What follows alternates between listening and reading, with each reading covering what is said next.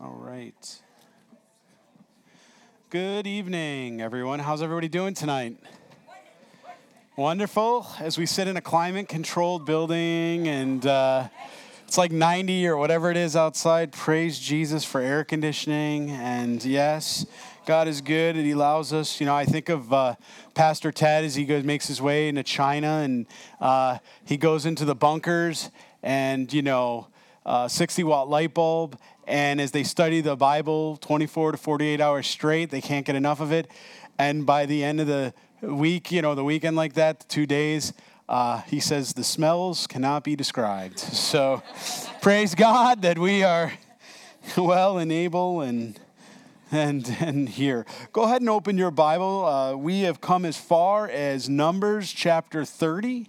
Numbers chapter 30. If you don't have a Bible, raise your hand, and one of the ushers will uh, bring you a Bible. Go ahead and raise your hand. Mom and Dad, we got a Bible over there? We're going to get you one.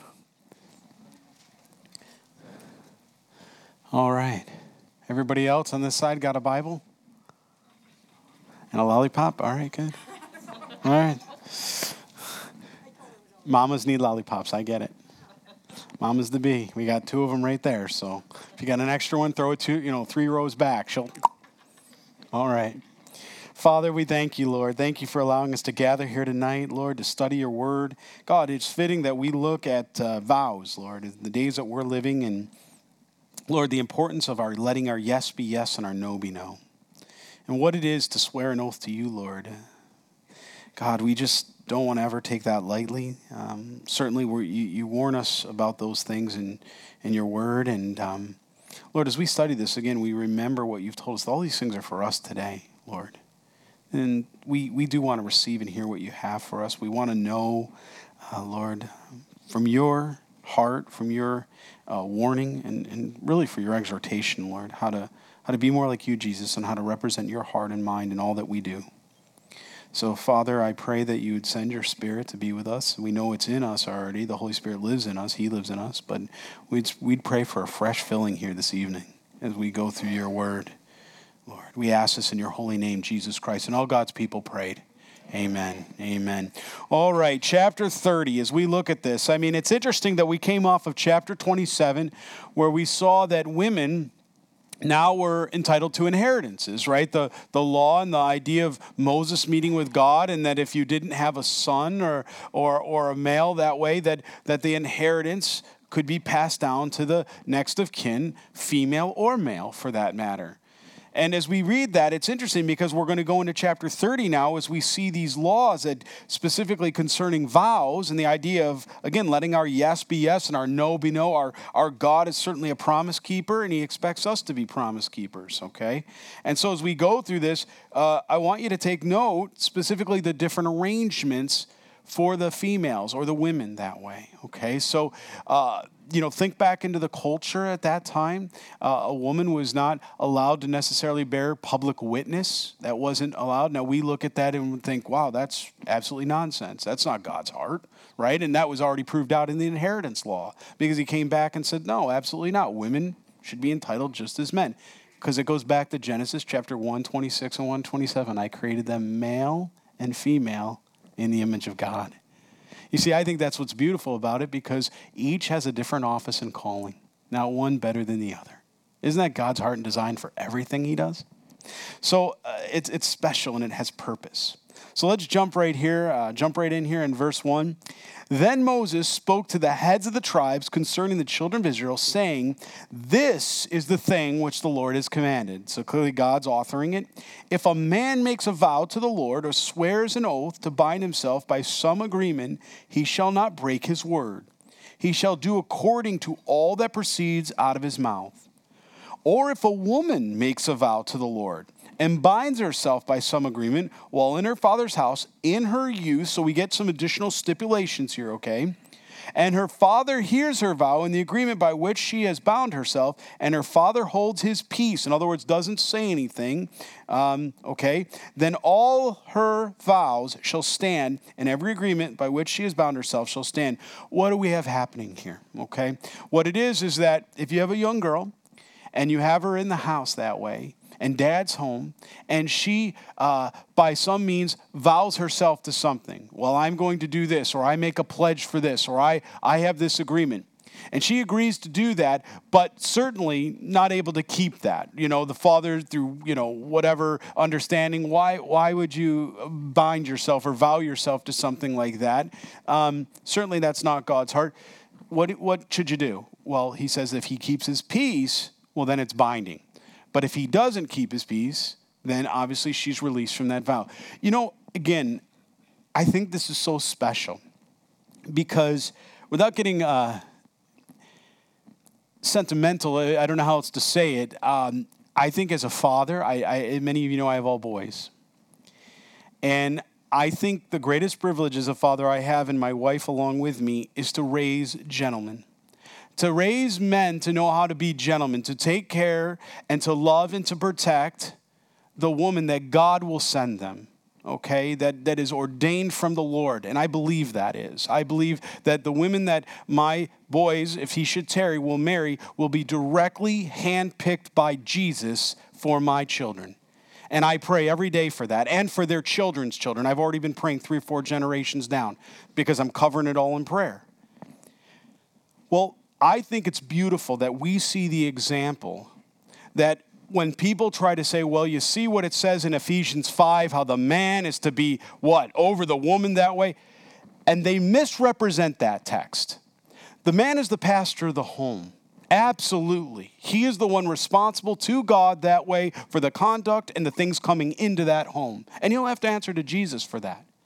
He's also responsible to his helpmate to protect her heart, her mind, her eyes, her ears from seeing all these things that are perverse or all the things that could hurt her and harm her.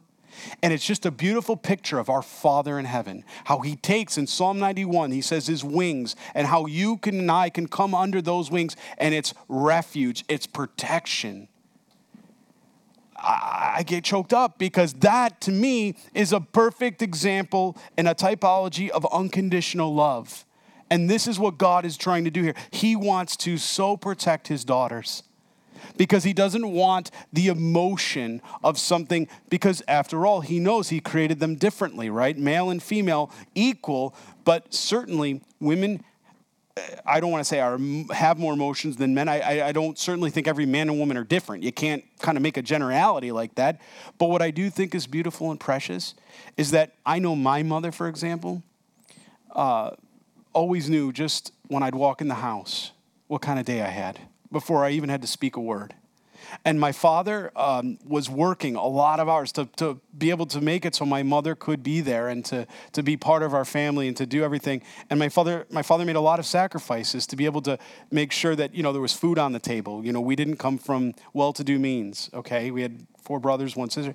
There was a lot going on. We, we you know, many weeks praying, okay, Lord, how's this going to work out here? But I think it's a beautiful example of just God's reminding that He desires that, that ladies would be covered and protected. And ladies, don't you really want that? I mean, I understand you have all the capabilities and intellect of a man, and nobody's, you know, nobody's describing anything different. But don't you want that beautiful covering from your Father in heaven? I just think it's precious. It's His love. He wants it for you. And you shouldn't settle for anything less, by the way. You shouldn't settle for anything less in a marriage or in your courting or dating if you're younger and you're not married. Don't settle for God's second best. You wait for the guy that the Lord's going to send you that's going to treat you as the daughter of the God Most High. Nothing else, okay? And that's that's what I see here. It's so beautiful.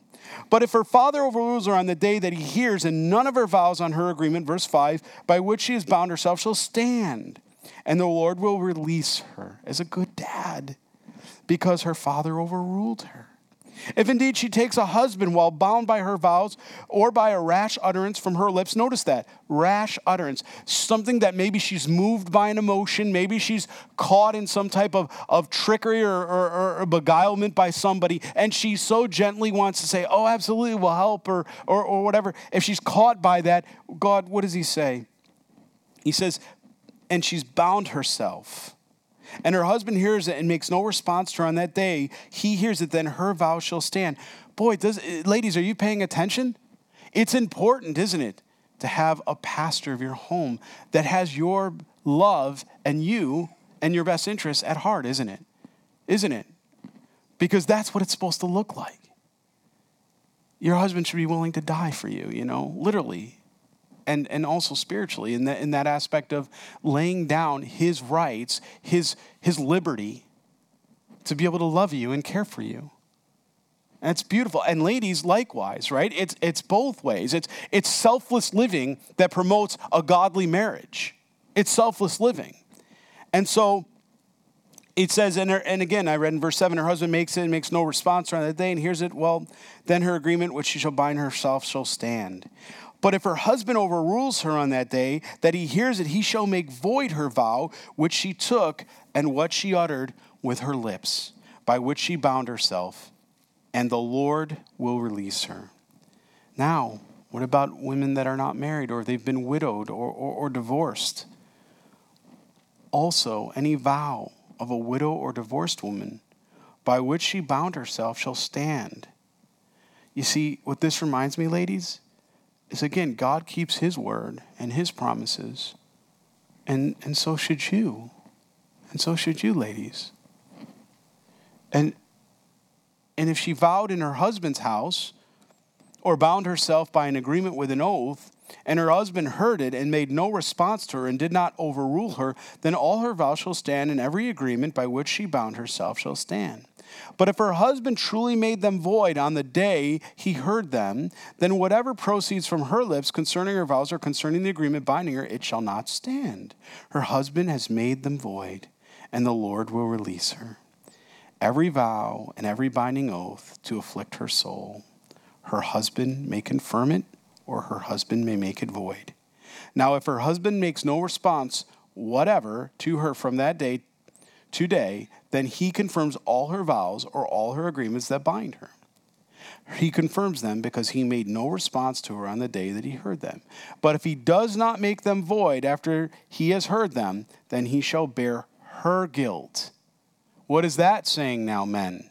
I'm speaking to you now. That says accountability and responsibility before the Lord. You see, every guy, when he hears submission, says, Yes, I want that. But do you understand that you're going to stand before Jesus Christ someday and you're going to give an account on that beautiful bride, that helpmate that he gave you, on how you fed her, led her, and protected her with the Word of God? Every man here is going to stand there, and we're going to have to give an account to it. And I think about that. That's sobering, men. I mean, that's heavy. Your wives, are, are, are you doing devotion time with them? Are, are you turning around and, and reading the Bible? Are you, are you coming to their, their needs when they're distraught or when they're, they're maybe anxious or overwhelmed about something? Or do you dismiss them? well, you'll, you'll be okay in a few days. That'll wear off, you know? Absolutely not. God's showing us here accountability. I, I, I love this. Men need to be men, okay? No more Peter Pan syndrome. Men, men need to be men. You understand? You ever watch Peter? I'm wrecked by Disney or whatever it was. Whatever. You know, Peter Pan with the whole, you know, he wants to be a boy, you know? And men need to be men. You know, when, when the men were studying in the book of Nehemiah on Saturdays, you know, I, I always pictured that. That's why we called it the men in armor for the men's study. One hand on the sword, that's the sword of the Spirit, and the other hand on the trowel. Isn't that what Nehemiah described was going on in the gates? One hand on the sword, the word of God to protect that home, and the other hand doing the work that needed to be done. It's beautiful. It's beautiful. It's what it's supposed to look like. Hmm. These are the statutes which the Lord God commanded Moses between a man and his wife, and between a father and his daughter, in her youth, in her father's house. It just reminds me of what uh, Jesus so perfectly said in Matthew chapter 5, verse 33 through 37. Let your yes be yes, and your no be no. Amen. Let your yes be yes, and your no be no. It also reminds me what we read. Remember, we in the book of Romans, Romans chapter 10, verses 9 and 10. You remember that? Specifically, the relationship between the heart and the mouth. That if you believe in your heart and you profess with your mouth, notice the order of operation there. It begins in your heart and then you speak it from your lips. I like that. It, the belief centers in your heart. And the Lord spoke to Moses, saying, Take vengeance on the Midianites for the children of Israel. Now, I'm not going to uh, sugarcoat this. It's a difficult chapter. This is a difficult chapter. I mean, trying to understand this chapter in light of the character of God is often diff- difficult because He is a long suffering, loving God. But we also have to remember that judgment does come. There comes a time where God's long suffering comes to a point and end, and, and God happens to know what that is. It's not a time like we would think of a clock. Remember, He's outside of creation and outside of time that way, right? He came into creation, into time through his son Jesus Christ, but but he was outside of creation. It, it, he knows. Can I answer how he knows? No, his ways and his thoughts are beyond my thoughts and his, you know my ways. I don't know, but but somehow God knows that point where somebody has gone too far. You know, uh, uh, they've they've gone too far for too long, and there is no more time to come back. And, and I can't think of too many things that, that frighten me more than that. You know, when I think of the soul of individuals, you know, people we love.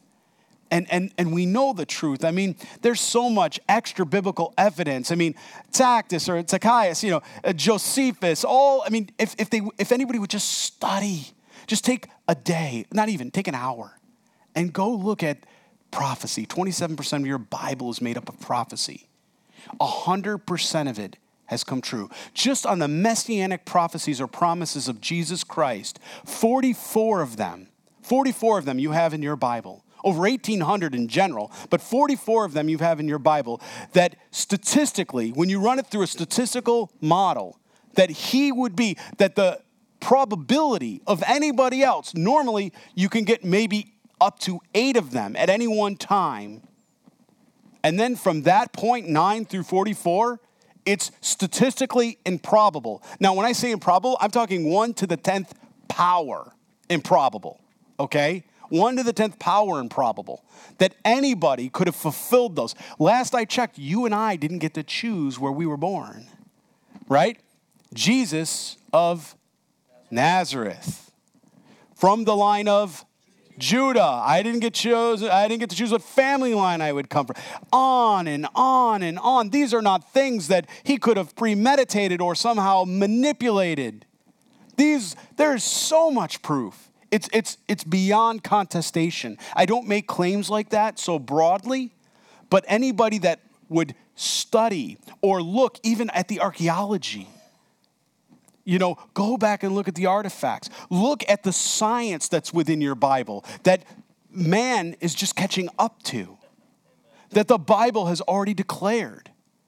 I think of the sun and the rotation of the sun. I think of the earth and whether it's flat or round. I mean, we can go, I could spend all night apologetically going through this, but we wouldn't get through chapter 31, right? But the reality is, is that there's more than enough proof. Faith is only as good as what you place your faith in? Right? Is it yourself or is it the God of the universe? You will make a choice. Everybody does. And it has eternal consequences. And, and we don't stand here, I don't stand here as saying this as though, wow, we have it, they don't. I mean, my heart and desire, as Jesus Christ has already explained in his word, is that all are welcome. All have been invited. The work on the cross was for every single person. That if they would just humble themselves, they would realize that all have fallen short of the glory of God, according to His rules, commandments, and statutes. Right? It's not, can, can I say it this way for you all? We're, we're not too far from DC. I was just at the White House last week, so I got democracy, I got the republic on my mind. It's not the democracy of heaven. It's not the republic of heaven, friends. It's the kingdom. And there's a monarch, and he's a king. and he decides the commandments and statutes. He's the one that lays those out. And we have a choice free will to believe or not to believe.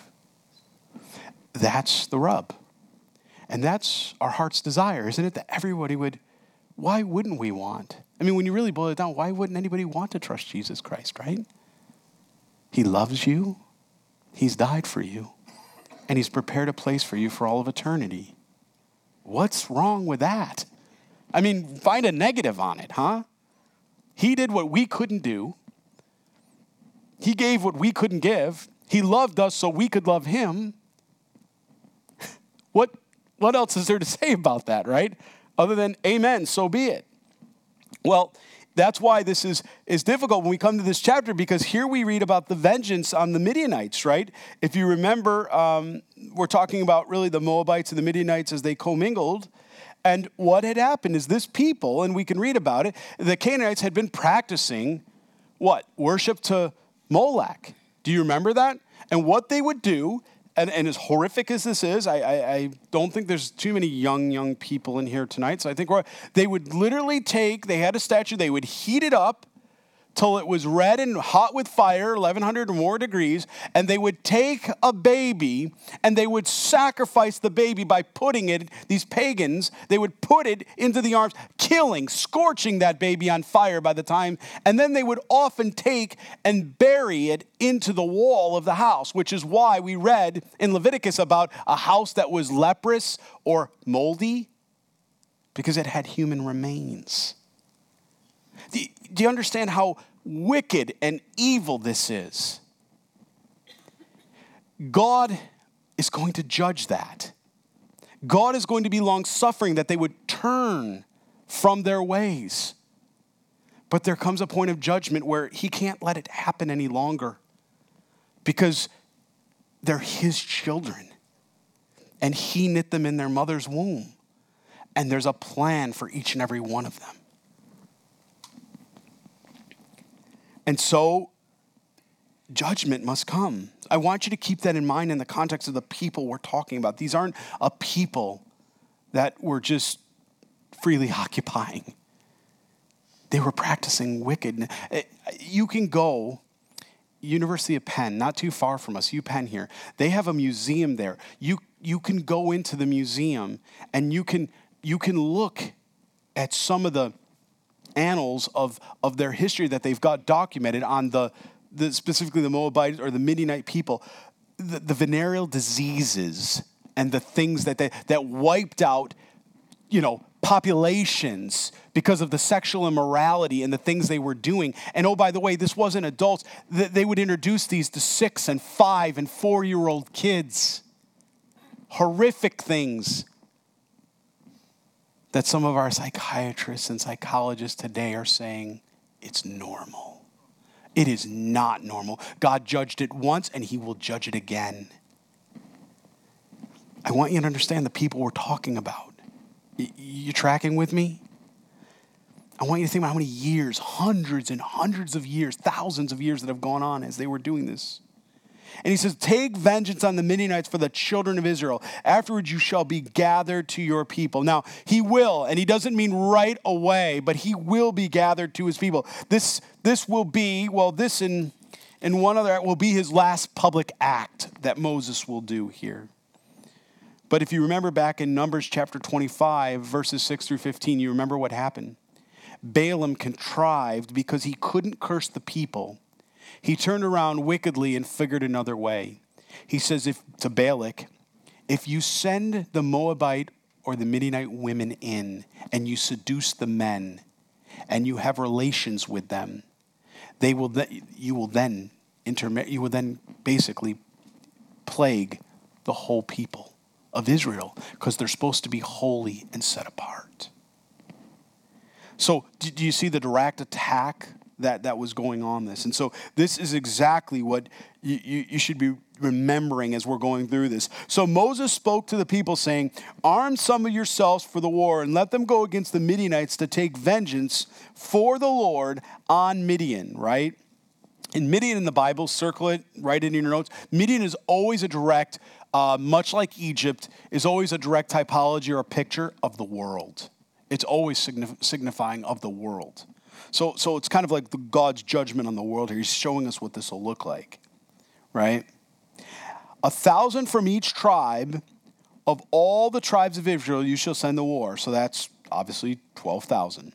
So they were so they were recruited from the divisions of Israel, 1,000 from each tribe, 12,000 armed for war. Now they had how many again? 600,000 men that were 20 years and old that were war enabled, if I could say that. But only 12,000 were being called to this, okay? Only 12,000 here. Then Moses sent them to the war, 1,000 from each tribe, he sent them to the war with Phinehas, the son of Eleazar, the priest. Isn't it interesting? The, the one leading, he's going, but he's sending them, and he's sending them with the priest. This is a spiritual war. Do you see that here? This is a spiritual war. God isn't going and just crying out war on a people for no reason. This is a declaration of their pagan idol wickedness and judgment. That's why we see this with the priests going out that way. Okay? And he says then, the son of Eleazar, right? The tr- with what? With the holy articles. We're not really sure what exactly those are. Some think is that the Ark of the Covenant, the beginning of when the Ark of the Covenant would now be carried out or brought in. What, what exactly are these holy articles? It could be that and other things. And the signal of the trumpets in his hand. They would have silver trumpet that they would go out and they would blow the trumpet, signaling what?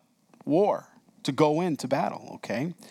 So that's what, that's what he's, he's speaking about.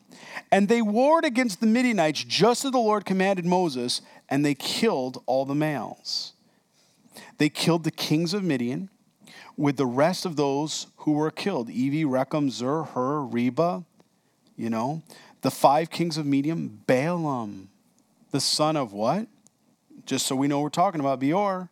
They also killed him with the sword. Why? Because he was a carnal prophet. As we had read, it was all about money for him, as though he could somehow, you know, entice people to pay money for the work of God.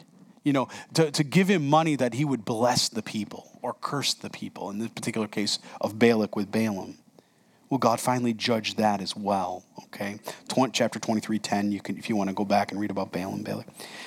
And the children of Israel took the women of Midian captive. Now, that was common to the custom of that day. They would take the women, they would take the children, and they would bring them captive. And then obviously they would uh, bring them and, you know, eventually sometimes intermarry or not marry, but they would, you know, take care of them that way. They wouldn't harm them. But you have to understand what, what in context here, what these women did. These were the women that seduced the men of Israel. You common sense says you don't bring them back into the tribe, right? Are you with me? Because what's going to happen? Further sexual immorality. It's going to spread, right? A little leaven leavens the lump, okay, spoils the lump. So this is what we're seeing happen here. Normally that would be, and we're going to see Moses is going to is to demonstrate or is going to show his anger again, right? We know again, meekest man alive had some anger issues, right? Some anger issues. He, he's going to deal with it, but, but he's going to challenge him and said, Why would you do that? Why would you bring these women back that brought a plague, a disease against all of our people and men? Why would you reinfect them this way? Why would you do that? I mean, it defies common sense almost, if I can say it that way. And so they took the Midian, uh, these women captive with their little ones, and they took the spoil, their cattle and all their flocks and all their goods. We're going to read, you know, how much that was. They also burned with fire all the cities where they dwelt and all their forts, and they took all the spoil and all the booty of man and beast. Then they brought the captives, the booty, the spoil, to Moses, to Eleazar the priest, and the con- to the congregation of children of Israel, to the camp in the plains of Moab, by the Jordan, across from Jericho. Do you see how close they are to the promised land now? They're right there. They're right about to go in. So before they go in the promised land, God is going to deal with this sin issue, right? That's, that's the point here. And Moses, Eleazar the priest, and all the leaders of the congregation went to meet them outside the camp. Circle verse 14, please. But Moses was angry he was angry with the officers of the army, with the captains over the thousand and the captains over the hundreds who had come from the battle. Why would Moses be angry? And Moses said to them, Have you kept all the women alive? Again, due to the sexual immorality of what was going on at that time. Look, these women caused the children of Israel, through the counsel of Balaam, to trespass against the Lord in the incident of Peor. And there was a plague. Can you forget the plague? Remember, Phineas had taken the staff and he had gone in, and what did he do? He caught the daughter of one of the chief Midianites having sexual immorality relations in the tent and stabbed directly through both, doing what? Showing a zealousness of God. Certainly, we weren't encouraging anybody here to do that, right? We know that's not what we would do. God says vengeance is his. That's not for us to take into our hands. But clearly, Phineas and God looked at Phineas and said, What? Your zeal, right? It represented God's heart because he was zealous for the Lord and the ways of the Lord that way, right? I just want you to, you know, remember this. This is the plague he's talking about, about the congregational Lord. And again, if you if you if you want to challenge any of this, you're here. You're two hours from Philly. Drive to UPenn. They, they've got the museum there. You can look at all the artifacts. You may not want to look. You can look at these things. You can read about this. This is history. This isn't happenstance. This isn't a story. This is a biblical account that's based on history. This happened. Like I said, you can look at the veneer. I mean, it's, it's all there. You can see what and how it destroyed this sexual morality so much of the, of, of the people. And so God's trying to protect his people. Do you see that? We had just come off how God was protecting the daughters with that that taken vows because he wanted them to be cherished and protected. How is this any different what God our Father's doing for Israel? He's protecting them from the sexual immorality, from the de- disease, the pestilence? Right? Do we do that much different today? If someone comes into this country, right, and or leaves this country, and they happen to catch a, a, a disease, maybe a, a communicable disease, right, on an airplane, you know, wherever you're, okay, what do we do? We use, uh, we quarantine them, don't we? So that we do what? We stop the spread of disease because otherwise it could turn into a pandemic or a plague. We, we don't have any problem with that, do we? We don't think that's insensitive to quarantine somebody that's sick. You know, I, I got four boys, right? From 18 all the way down to eight. When somebody gets sick, especially if it's the stomach bug, man, we draw the line at the stomach bug in my house. You're on your own. You get the stomach bug, you're quarantined to your room. That's it, man. We'll, we'll slide food under the, the thing, you know, but you stay there. You got your own bathroom. We won't bother you. When you're better, yell. You know, signal. Signal somehow, right? My wife was in here, she'd be going, Amen. I'm telling you. Absolutely. You, that stuff's that plague, man. So now therefore kill every male among the little ones. Now this this is where I told you this is a difficult chapter. Verse 17. This is hard. This is hard. I'm, this is difficult. It's hard for us to reconcile the God we know in the New Testament, the God of the Old Testament, with this comment here in verse 17. Now, therefore, kill every male among the little ones. If you don't know the context and you didn't know the history, and as I mentioned, you didn't know the pagan and the idols and Molech and all the worship that went on and the sexual immorality and how they took these kids in four and five and six years old and they basically prostituted them. Excuse, they raped, they did horrible things, okay? If you didn't know that, this would seem cruel. But you also need to know the custom at that time. If somebody came and harmed you or your family like that, or they murdered your father, the son would do what? He was to avenge the father's death, right? Did we see a whole lot different for Israel in that?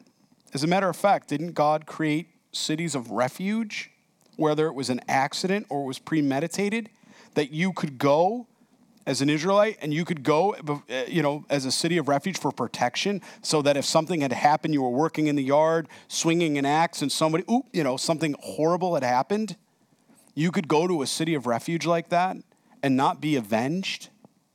So, so clearly, that was the custom of that day. That was what was happening in that day. And so, I want you to think about this for a minute. You bring all the little ones in, and again, I know this is difficult. As they grow older, they're growing with Israel, they're going to grow up. Don't you think they're going to avenge, especially if that's the custom of that day, the fathers, murderers that way, or killers. And what's that going to do to Israel? Is that not going to create division and rip them all apart? Yes, it will. Was this God's desire and heart for the Midianite people? No. What was his heart? That they would have left their pagan practices, turned to God, and did what was righteous, not murdering children, not hurting people that way. But there is a righteous judgment. And I want to appeal to everybody here for a minute before we judge God wrongly. And I know this is, the, people leave churches over this passage, okay? I want you to understand that. This is real. People leave churches over passages like this because they get to this passage, they don't know the context. The pastor may not explain the context, you know, he's moving on. And people think, well, uh, what kind of God is that that would do something like that to a people? That's real love, actually. He's a protective God, a good father. If somebody broke into your house, I want I, all your eyes up here for that. I want your hearts and your eyes for a minute. Somebody breaks into your house.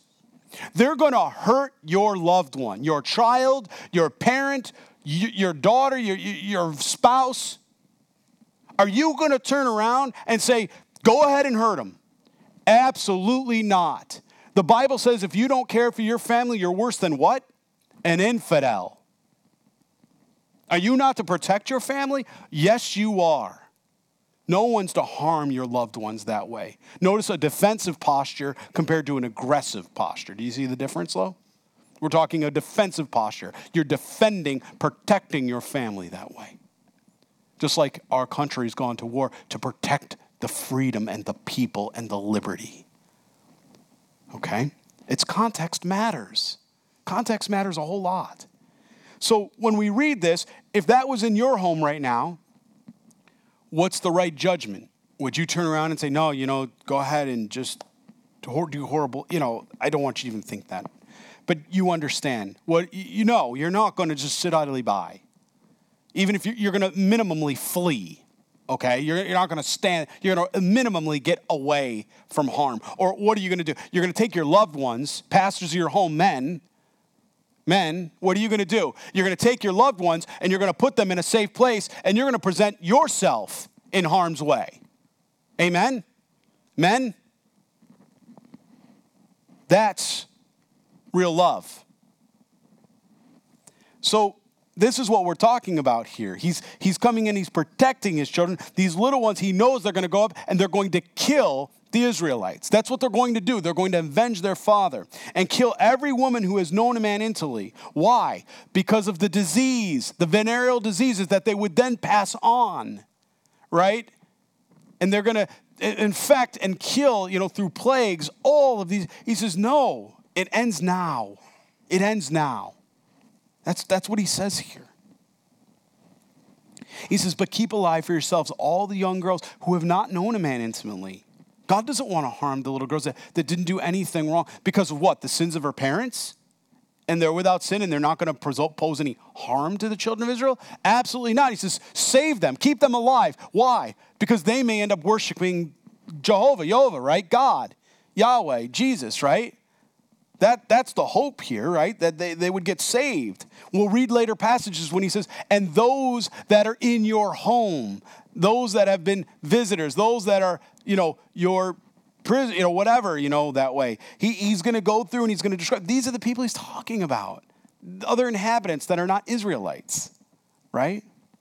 So he says, Look, and as for you, remain outside the camp seven days. Whoever had killed any person, and whoever has touched any slain, purify yourselves and your captives on the third day and on the seventh day. Purify every garment, everything made of leather, every woven of goat's hair, everything made of wood, right? It's all for the good. It's all for the good. Then Eleazar the priest said to the men of war who had gone out to the battle, This is the ordinance of the law which the Lord commanded Moses. They needed to be purified. Only the gold, silver, and bronze, the iron, the tin, and the lead, everything that can endure fire, you shall put through the fire, and it shall be clean, and it shall be purified with water of purification But all that cannot endure the fire you shall put through water, and all shall wa- and you all shall wash your clothes on the seventh day and be clean, and afterward you may come into the camp. I want you to think about something for a minute. It, it's interesting here as I as I kind of go through this. I I can't help but think Job. Job chapter 23, verse 10. Do you remember how it's described that the fire and the trial it, it produces something in the believer? What does it do? It purifies. When you heat that fire, you salted fire, we say something. You ever, you ever take a fire campfire and you put salt on it? What's it do? What happens when you take a metal and you put it at high heat? The impurities begin to do what? Melt off first. It's called dross. And you take it off the top, and the, they're the weaker elements or minerals of that metal. And you scoop them out. What remains is what? Pure. Do you see that? What remains is pure. And water. I want you to think of Ephesians chapter 5, verse 26. What, is, what does God tell us the water can also represent? The water of the, or the Word, right? The Word of God. So, what do we see here? Trials and the Word of God do what? Produce purity. Don't pray yourself out of the trial, pray Jesus into the trial. Don't go into the trial looking for a way out. Go into the trial with your Word and see what God wants to show you. That's the helmet of salvation. It's not the temporal, but you're looking at the eternal. I know it's difficult. Look, I don't sit up here. I know many of you, some of you, are going through difficult things. You have had things in your lives that I can't possibly understand. Uh, you know, rape. I can't understand that. The, the horrifying feeling, you know, all of these things that you've experienced in your lives, God will never leave you nor forsake you. And you look at why. That's the wrong question. What God, what comes through that evil, we don't understand in this life. But what comes through that evil, God makes for good. There are people that you end up meeting that go through similar circumstances that don't know God, that don't know why these things happen, and why would a good God allow these things to happen? Because we're living in a fallen world with thorns and thistles, and this was never God's plan. Cancer is not God's plan. Abortion is not God's plan the things that happen in this, uh, the evil that gets blamed on God, are not part of his plan. This earth, as we just read Sunday, is dying and passing away. There are people that would want to save more, and I'm not, look, I love the animals too, man. I love cats and dogs. Well, I don't like cats. I like dogs. I'm not going to lie. I won't say, I lie. Look, if I don't see another cat, I'm okay with it, all right? For you cat people, I apologize, all right? But I'm being real. Dogs, look, all right. Other animals, okay, fine. I forgot where I was going with this. the point I'm getting at, right? Cats are evil. No, that's not the point. All right. I thought I thought I, I thought I was going to save it there. No. The, the, what, what am I talking about, Lo? That people get so caught up in saving these animals and everything else that's going, you know, that's dying and dead, and yet abortion. And they'll allow babies to be murdered. And yet, what about, I'm getting older. Some of you might be getting older too. I'm not all of you. I know some of you got the fountain of youth there somewhere, right? But but but I'm getting older, and some of us are getting older in here. And guess what? You, you watch what they're doing. You watch the policies and the politics of this land. It was one time, oh, we're just, you know, it's the children and the choice of the woman, and you know, again, rape, different. Okay, that's between you and Jesus. I pray adoption. I pray adoption always, okay? Because there's so many people that want babies and children that can't have their own babies and children okay? If, if you hear this right now and you're praying, c- come call us. Call, call me. I'll talk with anybody. Uh, the, the, this is God's child. He birthed in you. He doesn't want anything to happen to that child. You know, call the church. You know, call the Capillary Pregnancy Center. It's a mile or two down the road. We love those babies. We'll give them a good home. Amen. We'll give them a good home. Well, I want you to think about this. Now, it's not going to be just, well, we started seeing it over the last administration. I'm not going to get into the politics, but we started seeing the idea that if you get a certain age, up to a certain age, we had somebody in the fellowship's mom had uh, cancer. They were told by a certain age or date that if they didn't make a decision for a, a certain uh, drug to, to you know, something like that, that it would no longer be available if they didn't, if they waited. As though we're now putting monetary, uh, you know, some type of qualification on the life of an individual that God has created. And it was around 70. It wasn't like it was 80, 90, 100. You're still young at 90, right? It wasn't like that. It was 70. For some of us, that's 10 years, five years. Some of us, we're there, man. And so what? So you're thinking to yourself, okay, so is this what's coming?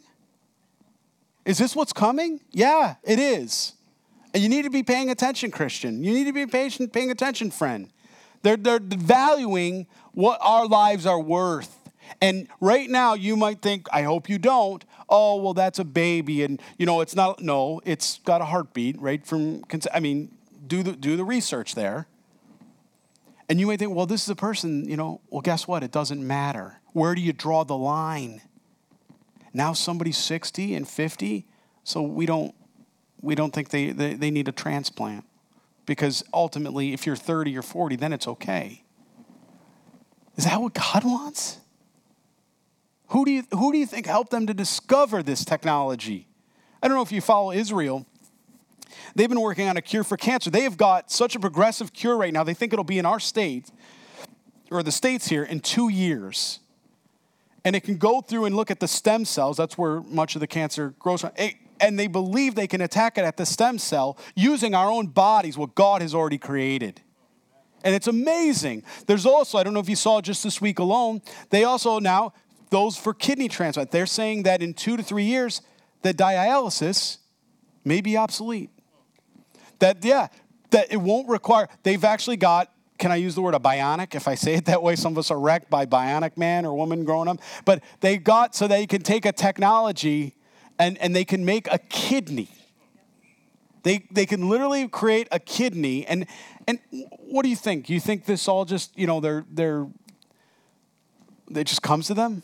They're just sitting around, okay, well, it'd be neat if I just made a kidney today. I mean, God he gives all these things. And many of them are believers, and some of them are. And God gets the glory through all of it. Well, well, back to our text. I mean, I just want us to see and think about this that, that so many of us look at these trials and look at these difficulties, and we don't realize that God, you know, He's doing, He's purifying us. Because only the gold, silver, and bronze, that's it. And if it can't be then, it's got to be washed with the word. Otherwise, it's got to be burned in the fire. Those are the two choices. Do you see that? If it can't withstand the fire, then it's got to be washed with the word. That's what we see here, washed with the water. But if it can withstand the fire, then what? Then it needs to be heated up and purified. More like Jesus, ever decreasing, right? You, know what I mean? Ever decreasing. Then Eleazar priest, the priest said to the men of the war who had gone onto the battle, This is the ordinance of the law which the Lord commanded Moses. Again, only the gold, silver, the bronze, the iron, the tin, and the lead, everything that can endure fire, and shall be purified with water purification. But all cannot endure fire, you shall put through water, and you shall wash your clothes on the seventh day, and be clean, and afterwards you may come into the camp. Now the Lord spoke to Moses saying, Count up the plunder that was taken of the man and beast. You and Eleazar, are the priest and the chief of the fathers of the congregation, what is God going to teach them? God is going to teach them how to be givers. That's what he's going to do here. And divide the plunder into two parts between those who took part in the war and those who went out in battle and all the congregation. Now, I know somebody here's going, wait a minute. The 12,000 that went out, that did all the heavy killing and lifting, right? They should get everything. And what about the other 12,000? Look, I'm not pushing socialism or communism, okay? I don't want I want to be very clear here. What I see here is God is trying to make sure there's no pirating. Nothing with greed. That's what I see here. He doesn't want pirates created out of this, where then they go off and start killing people just to get their wealth. You know, that, that's not God's heart and desire, right? So he says, and divide the plunder in two parts. Again, those that went to war and the congregation, right? The other 2.5 million. And the levy, a tribute for the Lord on the men of war who went out to battle, one of every, what? 500 of the persons, the cattle, the donkey, and the sheep. Again, he's teaching them how to be givers. Take it from their half and give it to Eleazar the priest as a heave offering to the Lord. And from the children of Israel's half you shall take one of every fifty, drawn from the persons, the cattle, the donkeys, the sheep, from all the livestock, and give them to the Levites, who keep charge of the tabernacle of the Lord. So Moses and Eleazar the priest did as the Lord commanded Moses. The booty remaining from the plunder which the men of war had taken was six hundred and seventy-five thousand sheep, seventy-two thousand cattle, sixty-one thousand donkeys and 32,000 persons in all, of women who had not known a man intimately. And of the half, the portion of those who had gone out to war was in the number 337,500 sheep. And the Lord's tribute of the sheep was 675. The cattle were 36,000, of which the Lord's tribute was 72. The donkeys were 30,500, of which the Lord's tribute was 61. The persons were 16,000, of which the Lord's tribute was 32 persons. So Moses gave the tribute, which was the Lord's heave offering, to Eleazar the priest, as the Lord commanded Moses. And from the children of Israel, half which Moses separated from the men who fought. Now the half belonging to the congregation was 337,500 sheep, 36,000 cattle, 30,500 donkeys, and one that could talk. I once heard Pastor. Uh, I think it was Pastor Chuck that said that, and 16,000 persons. And from the children of Israel, half Moses took one of every 50 drawn from man and beast and gave them to the Levites who kept charge of the tabernacle of the Lord as the Lord commanded Moses. Then the officers who were over the thousands of the army, the captains of the thousand and the captains of the hundreds, came near to Moses, and they said to Moses, Your servant have taken account of the men of war who are under our command, and not a man of us is missing. How about that? 12,000 men went out, 12,000 men came back, and not one of them was harmed because God was guiding. Where God leads, He protects. Where God leads, he protects. Therefore, we have brought an offering from the Lord, what every man found of an ornaments of gold, armlets and bracelets and signet rings and earrings and necklaces to make an atonement for ourselves before the Lord. So Moses and Eleazar the priest received the gold from them, all the fashioned ornaments and all the gold of the offering they offered to the Lord, from the captains of the thousands and the captains of the hundreds was 16,750 shekels. I don't know how much that is, but that's a lot, a lot of money. The men of war had taken a spoil, every man for himself, and Moses and Eleazar the priest received the gold from the captains of the thousands and the hundreds and brought it into the tabernacle of meeting as a memorial for the children of Israel before the Lord. Now just think about that. They're southeast or they're east really of the Jordan. They're going to be making their way over. We're, we're going to close there for tonight. But here they are. They're going to make their way over into the promised land. Where God guides, what's He do? He provides. Doesn't He tell us that about the talents too in, in the parable? You know, the 10, 5, and 1. Those that really didn't invest for the kingdom goal, they didn't do, you know, it was taken away. And it was given to the one that at 10, right? To reinvest in the kingdom of God right? Do you see that? That's not just talking about finances, that's talking about your heart. That's talking about your heart. Because where your heart is, there too will be your treasure. Amen? Let's stand and pray. Go ahead and read next week, chapter 32, 33, and then we will, uh, following week, as the Lord should lead, we'll uh, close out 34, 35, and 36. We're getting close, then we'll begin the book of Deuteronomy. We're making our way. God is leading us. So, we talked about a lot tonight, right? The Lord showed us a lot in here. One about how He guides, how He leads, how He protects. But He also showed us about a, a people that were an abomination, a people that hardened their hearts, that wouldn't listen to God's correction. People that were Canaanites, that were worshiping, you know, pagan gods that they had made with their own hands. How illogical is that? You think about that for a minute. You craft something with your hands, you make it. Do you down, sit down and bow down and start praising it? Is that mental? Can I just say it that way simply? Mental? Are you with me? Is it illogical to do that? Of course it is. It's ignorant. It's ignorance. But you look at most of the vast religions today, and you can look at demigods and the thousands and thousands of gods, the Hindus and everything. And what are they doing? They're making these things with their hands and they're bowing down and worshiping them. Meanwhile, there's the God, definite article, Jesus Christ, who's loved them, who's died for them.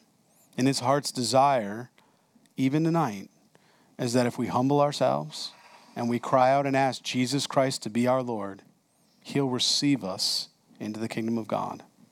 There's no special prayer, there's no song and dance, there's no tapping of your stomach and rubbing your head a certain way like a genie. God made it Jesus and Jesus alone. Faith, right? Tonight, he said in his word, and as we've read in his word, his faith comes by hearing, hearing by the word of God. If a people would have humbled themselves and turned back towards Christ or turned back towards Yahweh that way, I know, and I say that I know, I know God's heart because I watched it with the Assyrians, Nineveh. If they would humble themselves and turn back, would God not spare them and their land?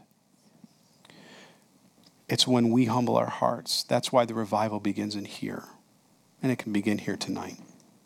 I don't presume that everybody here has asked Jesus Christ to be their Lord and Savior. I don't know. My heart's desire is that every one of you have because it's going to be the greatest family reunion ever, man. You like family reunions? We're going to get up there. Jesus is going to be doing the wedding feast of the Lamb. We're, he's going to open the Bible, and we're going to have a real Bible study with Christ. How about that, right? The road to Emmaus, man. My heart's desire is I want you there. You know, I want you there. Selfishly, I want you there. And Jesus wants you there more. He died for you. Today is the day of salvation.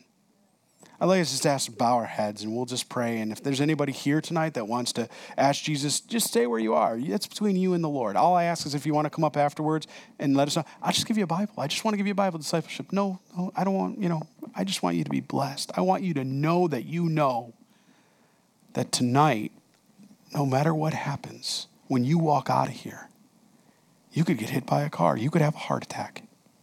You will be with Jesus. 2 Corinthians 5 8, absent with the body, present with the Lord. I want that for everybody here tonight. I want that for everybody watching this, whether they're in, you know, any of the states around the world or hearing this on the radio. That's my heart's desire. And I know that's all of your desires that are believers here. I know that's your desire. So you bow your head with me tonight? Let's pray. Father, we come before you as you just overheard, God. We are desiring, we are coming expectant. And Lord, we pray that, Lord, anybody, Lord, that would humble themselves here tonight, Lord, anywhere around the world that has heard your truth, your love, and your mercy for those that will turn away from the pagan god of Moloch or the pagan god of Mammon, Lord, worshiping money or physical objects or even their own lives. That, Lord, tonight they would lay that down at your feet, Jesus, and they would ask you simply, Lord, be my Lord and Savior. Come into my heart and dwell with me. That I will live again with you for all of eternity. And nothing will remove me from your hands because nothing can separate me from the love of my Father. Father, I pray have your way in your people here. Create divine appointments. Lord, I pray even right now, move on the hearts of your people. And I ask and pray this. We all do collectively, Lord, the bride of Christ. as I know heaven will rejoice even right now as another one of your beloved enters into paradise. We pray and we ask this in your holy name, Jesus. And all God's people prayed. Amen. God bless you all. I love you all. Have a good evening, and I look forward to seeing you all on uh, Sunday as the Lord should lead. If He doesn't come and get us tonight, amen. Amen. And if you did ask Jesus to come in your heart, I, would pray, come up and let me know. We just want to pray with you, pray a blessing over that. I want to get a Bible in your hand. Amen.